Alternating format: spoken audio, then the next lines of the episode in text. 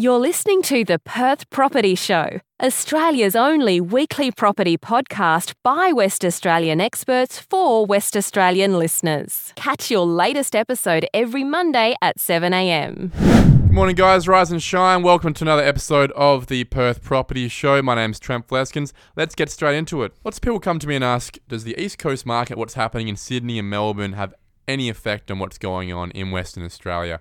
Uh, there are lots of points to touch on this, so we're going to get Mike Veletta in from CBRE to help us out. Mike, thanks a lot for your time. Thanks, Trent. A very interesting topic, particularly those people that have been overreached recently and they've seen probably 12 months ago the hype of the Sydney market and more recently the Melbourne market. It was crazy. Absolutely unsustainable. And much like we said back in 2006 to 2008 mm. in Perth and a few little patches in between. For me, Mike, you know, as much as we are Australians, if you look at it from an economic t- standpoint and you just call us economy X and the East Coast economy Y, I see hardly any connections. The only connection being which can have positive and negative effects on us that are totally unrelated to where we are in our market, the effects of the Reserve Bank. Mm-hmm. That being a mainstay. Otherwise, our economy is totally different to the East Coast. Our income is higher than everyone else. However, our market is lower right now because we've got different jobs effects. Whilst on the East Coast, they've all had massive gains and totally different market forces affecting them at different times to what we do, even though we're all Australians. Yep, which draws us to the cash rate. It's mm. the same across the country and banks, obviously, when they move rates, they move them across the country. Nationally, yeah. Correct. And and you'd almost suggest that at the rabbit proof fence we have a different rate or yeah. different drivers or, or, different incentives, which would be handy because I guess over the course of the next few years, we'll continue to see negative press about the residential market. And they were referring to the residential market going down. Nationally. Correct. Unfortunately, we're captured in that sort of negative press. And we have nothing to do with it. I, all the time I'm on Facebook and I see the domain sponsored articles or the realestate.com sponsored articles and they say prices down. It doesn't say where the price is down, but what it means is nationally prices are down. It has nothing to do with Western Australia, but it is a scaremongering factor in that, yes, it's correct that on average, with Sydney and Melbourne being the biggest players, nationally our prices are down, but that doesn't have anything to do with where our market is or is going. Our prices may have gone up, they may have gone down, but we need to really start focusing on, I think, Western Australia as its own separate economy, especially when it comes to the real estate market. Yeah, Trent, it's interesting. At the peak of their markets in Sydney and Melbourne, probably accounted for almost 50% of all finance transactions in terms of mortgages. Yeah. So you could understand why that's so and why the reports are on the so Australian skewed. market. It yeah. is very skewed in opinions. And the other interesting thing is investors are now more global, and this has been the case in commercial property for some time, but in recent years, much more evident in residential property. Between syndications, property spruikers, and investors, they will now look nationally. And we always talk about the affordability issue in terms of Western Australia or Perth, particularly, is now much more affordable. Oh, it's the most affordable now, officially. Correct, it is. So that will be a driver, there's no doubt. But that, together with other particular demand drivers like population growth and employment and wage growth mm. uh, mixed together with obviously falling vacancies rates, I, I think will all contribute to the growth of our market over the next period. And that is totally irrelevant to what's going on in Melbourne and Sydney. Our growth is, as you said, underpinned as always by population growth, which is a direct product of employment necessity which comes from our own mining industry, really. Uh, everything that is invested in Perth is a product of our next boom or our next bu- boom and bust. And that's what we see there whether the financial market in Sydney or Melbourne or the property market or the construction market in Sydney or Melbourne is going well or not has no effect on our outcomes, on our bottom line, on our hip pocket. I think we've particularly been a one trick pony for a long time around our resources, which you touched mm, on, mm. and probably under resourced in terms of tourism, foreign investment, or even foreign students for As a matter. foundation of our value, for sure. Yeah, that's probably what something we've learned over the course of the last cycle that we need to invest in, you know, getting tourists into, into a broader Perth. base Correct. We need a much broader base to reduce the volatility on our residential market. We're probably not going to see those massive swings up again like we saw uh, the last boom cycle. But hopefully, with the broadening of our market income base, we won't have as deep a, a softening as we've had in the last three years next time either. Absolutely. And I was just sort of reading the other day the QBE National Housing Outlook for 2018 to 2021. Yep which does reflect that Sydney and Melbourne values over that period will fall, as you would expect. It probably hasn't indicated a great fall. It has indicated that Perth will rise, as we would expect mm. it to. Not significant, but as you touched on, certainly not at those rates we saw in the last particular boom. If you go back to our peak in probably 06 to 08, and more recently in the middle of 2014. Mm. So we would like to think they're not going to be those highs and lows that we experienced in the past, and I'm referring to the Perth metropolitan area here, mm. not to the um, Pilbara. Yep, correct. Um, but obviously, the next move I would like to think is an upward movement. Just bear in mind, I think anything sort of probably in the outer suburbs will probably suffer some a little bit of oversupply issues. So we'll still see some softening conditions over the course of the next 12 months in that space. Prices aren't going to go up because they've been down. That's not how it works. It's not a circle where if it was up, now it's down, and then it's back up again. There needs to be, and there always is, fundamental market factors as to why it's down, and that was because there was a massive overzealous supply of property in the market and the land, and that's why it's been down and it stayed down for a long time.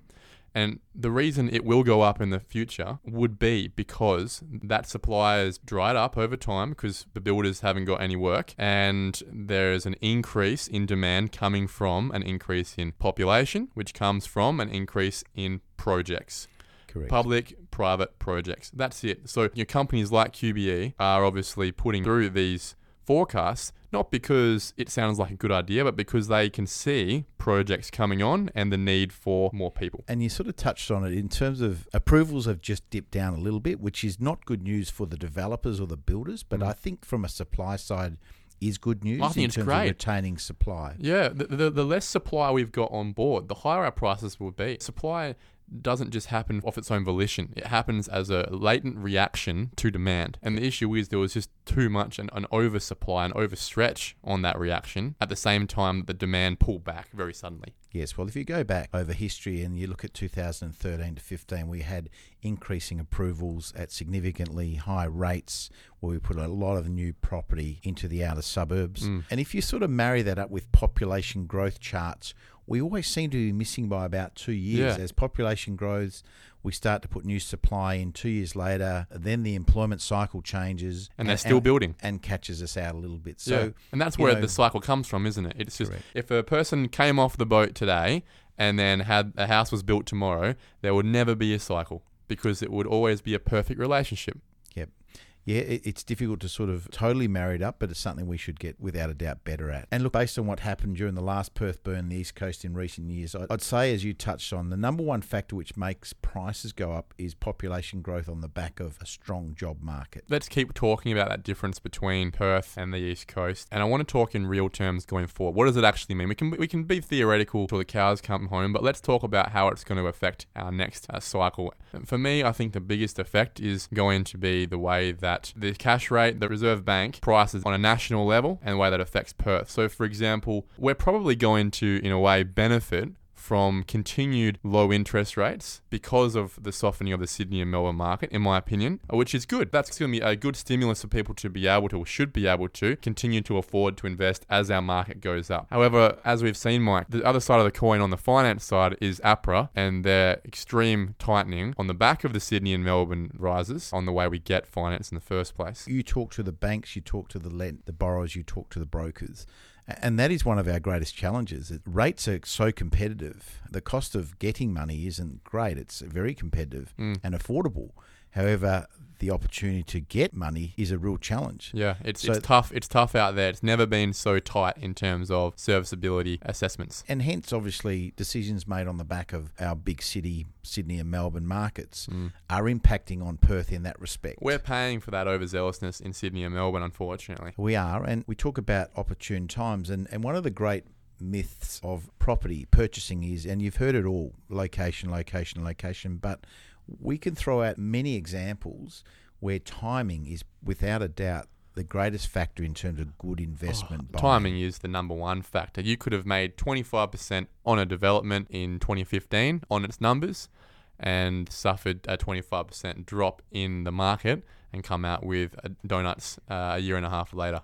Yep, regardless of location. Exactly Absolutely. right. Unfortunately, in Perth, that was the timing. However, if you put that strategy into Sydney at that time frame, not only would you have made 25% on your efforts, you also probably would have made 25, 30, 40% on the market. Yes, timing is, is such an location. Let's not forget is important, but timing of your investment is extremely important. Not only getting into it, but getting out of it. That's the point here. I think is understanding where each market is on that timing cycle. It's not a clock where everyone goes round and round a circle like a teddy bear. It's not mm. that where everyone going at the same the speed. More like a solar system, in my opinion, where there are some markets that move much quicker around that circle than others. You look at Hobart, for example. It probably took three cycles to do one cycle in Hobart and now it's just had its rise for the first time in probably my lifetime. Yeah, yeah, and, and it's interesting. to Look at the Hobart situation, and what gives us great amount of confidence is that what drove the Hobart market was uh, rental vacancies fell to an all-time low, and people started to then jump into buying properties. Mm. So because no one was building because everyone forgot there was a market there. Correct. And now in Perth, our vacancy in the last 18 months have dropped from high sixes. So yep. we're starting to see some starting um, to get to a um, natural level again, aren't correct. we? Correct. We're getting closer to those levels, which will demand growth in rentals. Uh, better investments and then people jumping into the buying market. And in this tight servicing situation, we don't know if the banks are going to relax a little bit in the future, but let's say they don't. There's really only a couple of ways that we're going to ever be able to afford to invest in more property than we currently are.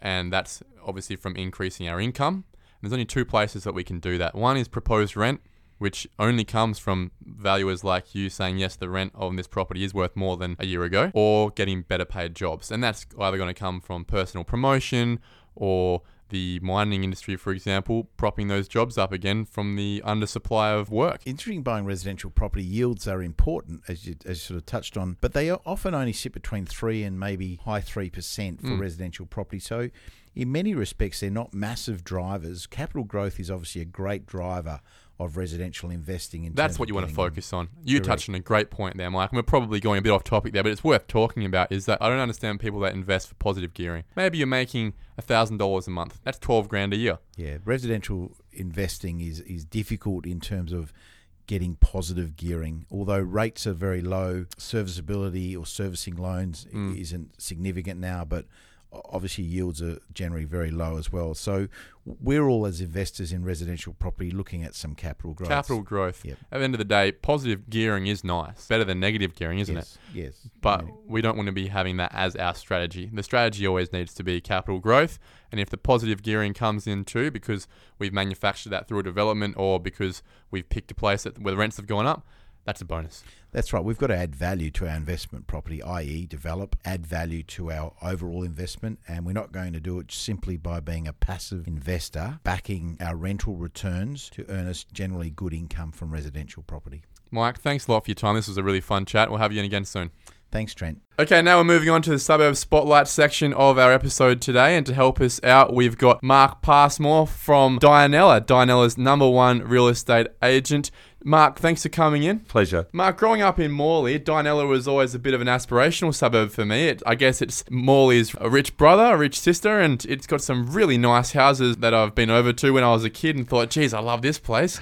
Uh, but it's also got a lot of diversity on the more accessible side, uh, especially with development options coming through. Can you tell us a bit about Dianella as a history, uh, when it first started? What sort of people live there, and what sort of people are starting to move there now? Well, mate, Dianella is much similar to Morley. A lot of the people from Morley actually progressively moved towards Dianella. That's one of the catchment areas for Dianella investment, development, and housing. So a lot of the people from Noranda, from Balcatta, from right around the area seemed to end up in Dianella. In fact, originally in 1958, when Dianella was established and named, that's where a lot of Europeans from inner city, Northbridge, English uh, migrants come to Morley and to Dianella uh, in the beginning. What you're seeing is an area where the demographic would be people that were now are now hitting their 80s and 90s have started in Dianella and still there, and now they're moving out, and younger people are moving in and repopulating the area. So their grandchildren essentially are buying their backyard. Yeah, well, Dianella Heights Primary School, which is one of the key reasons for Dianella Heights area selling, is third or fourth generation of families are coming back to that school. They're bringing their kids back into the area to go to that school. It's one of the best in Perth. I like the general location. It's pretty accessible to the city. You've got the Galleria, you've got Mirrabooka Shopping Centre, you're right on Reid Highway,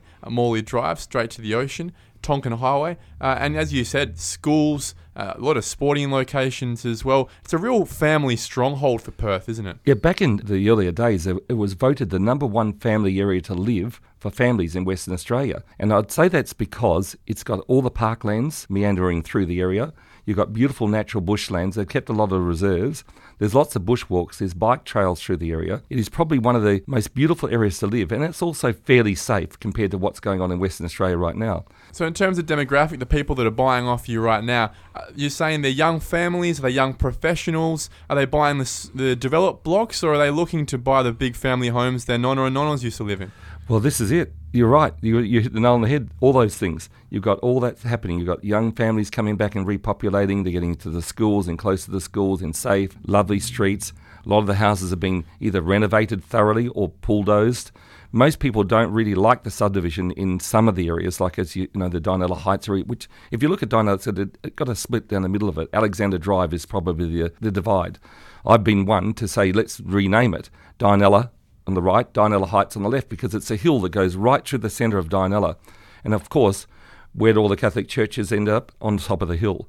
Mm. So what you've got is a lot of people aspiring to end up on the Dress Circle, the St Andrews, the Golden Triangle, which is near uh, WA Golf Club. Dianella Drive sort of area? Yeah, yeah, yeah. So it's, it's basically right down the middle, north-south is yep. Alexander Drive. Right of it is all the subdivision and development.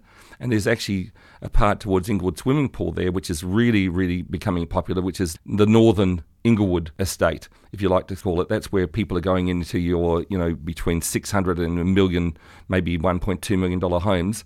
And the downsizers that are looking for smaller blocks or younger couples that are executives going that area. Then you've got the plaza. Behind the plaza is a lot of multi story development going or planned to go through there and subdivision. That's a, a prime area for people that are looking to invest or, or live young couples, young people starting off, first home buyers, investors. Then you've got the other area, which is just over near that recreation centre, which is a fantastic recreation centre. In there, young families living in that area towards, if you look at Morley Drive uh, to the uh, southern border, Alexander to the western border, that section over there in the centre near, around the recreation centre is a lovely area for families to live. Just a little bit less in valued than on the other side of Alexander Drive, which is called the Heights, which is between Gordon Road West maybe you could take it down to Yirrigan Drive and across to Dianella Drive and back to Morley Drive. That pocket there is probably one of the most popular pockets and where the most expensive homes are sold. So let's break it down into those price points. I think we're taking a natural segue into that section of the segment.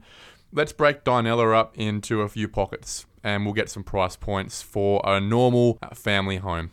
Dianella Morley, so Dianella area, uh, closer to Morley Galleria. Yep. What sort of price points are we talking about for a family home and maybe for a unit? The thing that influences the property prices in there is the development potential of the land. The R code's really making a big effect on that area.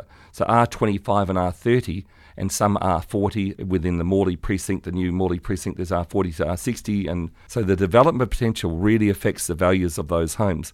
So if you get a property that's a thousand square metres, for example, in R30 zone, it's a triplex development. So that house is then affected by the value of the land. The lower end of the market has been affected in Western Australia quite a lot. So you're probably saying a villa in that area that's an older style villa you could pick up for 300,000, three bedroom, two bathroom in a group. Yep. And then you go to a, a, brand new villa that's three bedrooms, two bathrooms, double garage, maybe in a group of three, uh, could be up to 600 or 700,000. At a high spec. Yeah at a high spec. Okay, so let's move on to the Bedford Inglewood Dianella, the Terry yep. Tyzack Dianella. You yep. referenced it. Yep. It's it's an aspirational area. There's a bit of subdivision, but I'm seeing that it's more of a side by side two story subdivision or higher spec. What are we paying in there? Oh, you, you you're paying anywhere in there from six hundred and fifty thousand for a low spec, which wouldn't be the property I'd put in there, but a low spec property, maybe closer to the commercial area in Walter Road. Mm. Uh, you, you're getting that, and then up in the better parts of that you'd be 750 to 1.1, 1.2 million would be the best. Okay. Then let's move up above Alexander Drive and uh, west of Dianella Drive. Yep. What are we paying in there? There's some real big, nice houses, isn't there? The interesting thing is there's an area called the Golden Triangle. That's primarily driven because of Carmel School, Sutherland Primary School, and Yokine Primary, and it's close to the shores for the Jewish population. So that area was predominantly driven that way.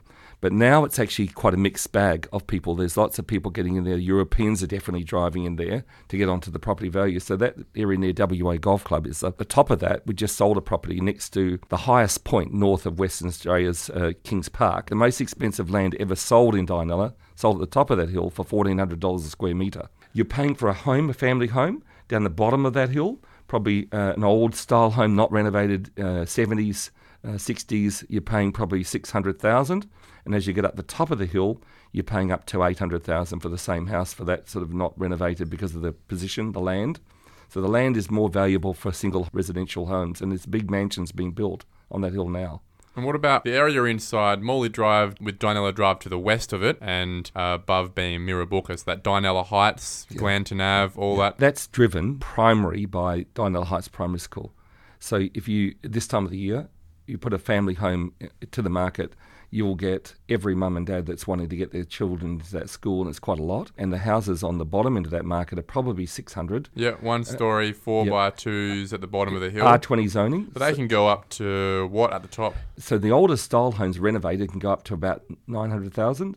And then as you go up the top of the hill, the most expensive spot is Dianella Sites. It was a development done right at the peak of that that area near Sycamore Rise, Shannon Road, which is the original Heights area. And they it's the most expensive home ever sold is on Longstaff Gardens. There's one being built up there now for 2.5 million. So people are bulldozing $1 million homes and building $2.5 million homes in the spot. So what it tells me is there's a very large diversity in Dianella. Yeah. You've got some regular family places, but also some very aspirational areas where people enjoy the estate, I guess. Uh, let's talk development. Dianella, again, quite diverse for me, when I'm looking at properties uh, on the development side, I can get caught out quite often and think, oh, I've got myself a winner here, and realize there is no development potential in this area. And then two streets away, we've got some real development potential. So, can we just nut through what sort of property land sizes we generally have in the development areas, uh, what sort of zoning there is, what you can do with it, and what you're paying to get into that? Well, what seems to be happening now is it seems to be that uh, if you look behind the plaza, there's lots of uh, subdivision development through there. What sort of codes are we talking? R25, R25, and so down to 300 square metres. Uh, and, and so in that area there, you've got a lot of 750, 800 square metre blocks, 880. Okay. That's the area for subdivision and redevelopment. So we're looking at house behind houses in that sort of area or side by side. What are people doing with that development opportunity in, in Dianella? In that area there, because of the price of the site, say, for example, you've got to probably do front to rear subdivisions, triplex or duplexes and over towards the other side of uh, Grand Promenade towards the Inglewood border, Shore Road, that little section in the centre is more side by side development. A bit of a higher price yeah, As you get closer to the city, and it's the demographics are getting more like people trying to get Inglewood, Mount Lawley can't get in there, but get into Dianella under a million yep. into a really good home. Then you go behind the plaza, it's probably a lot of first home buyers, a lot of people downsizing from the area from homes that want to get closer to the plaza shopping centre and the convenience stores and buses. So you've got more that traffic coming in there. So it's it's a younger, it's a mix, but it's probably a budget conscious area. And finally, every week I ask the same question to our number one real estate agent. It's what is the median house price in your suburb? And if you had that amount of money in your pocket today to spend on a property in Dianella, what would you buy? Well, I think the median price is around 500,000. It's a very difficult one, this one because you're mixing such a mixed bag of properties. That's why I, I was thinking about the subdivision of the area into Dianella Dianella Heights, because on the plaza side of the area, you've got mixed bag up to 650, 700,000. On the western side of Alexander Drive, you've got properties, if you took away the other sides, you'd have an average value of $800,000 for the land and property in there. So it's actually probably an interesting thing about the average price. It's more like what pocket and what do I spend in that pocket. So you can actually go into each of the pockets and invest well if you could get into the Golden Triangle area, for example, like we are talking on the western side close to the golf course, a vacant block, building a single home on there that would end up selling for about 1.2 million would be a great investment. So if you can get in there low enough, and say 600,000 and build something that's quite substantial that suits the area. If you go to the plaza behind the plaza and you build anything from two bedroom, and we've even had a one bedroom place go close to the main roads and shopping centres for a very good price. You know, so we had two, three bedrooms and a one bedroom in between. So it could be mixed between ones, twos, threes. So they're all good, but it all depends on what you pay for the land. So if you're paying for a block in those areas, you have to pay the right price. And the right price is whatever the sale price is on the average in the area for that product you have to make sure the numbers calculate. Mark, thanks a lot for your time. I hope to have you in for an update in the future. Pleasure, Trent. Thank you for listening to another episode of the Perth Property Show. If you've only just joined the conversation, you can catch up by heading over to our website, perthpropertyshow.com.au, subscribing to the podcast, or joining our Facebook page. Don't forget to tune in next Monday at 7am for more expert insights, local analysis, and suburb spotlights. Happy hunting!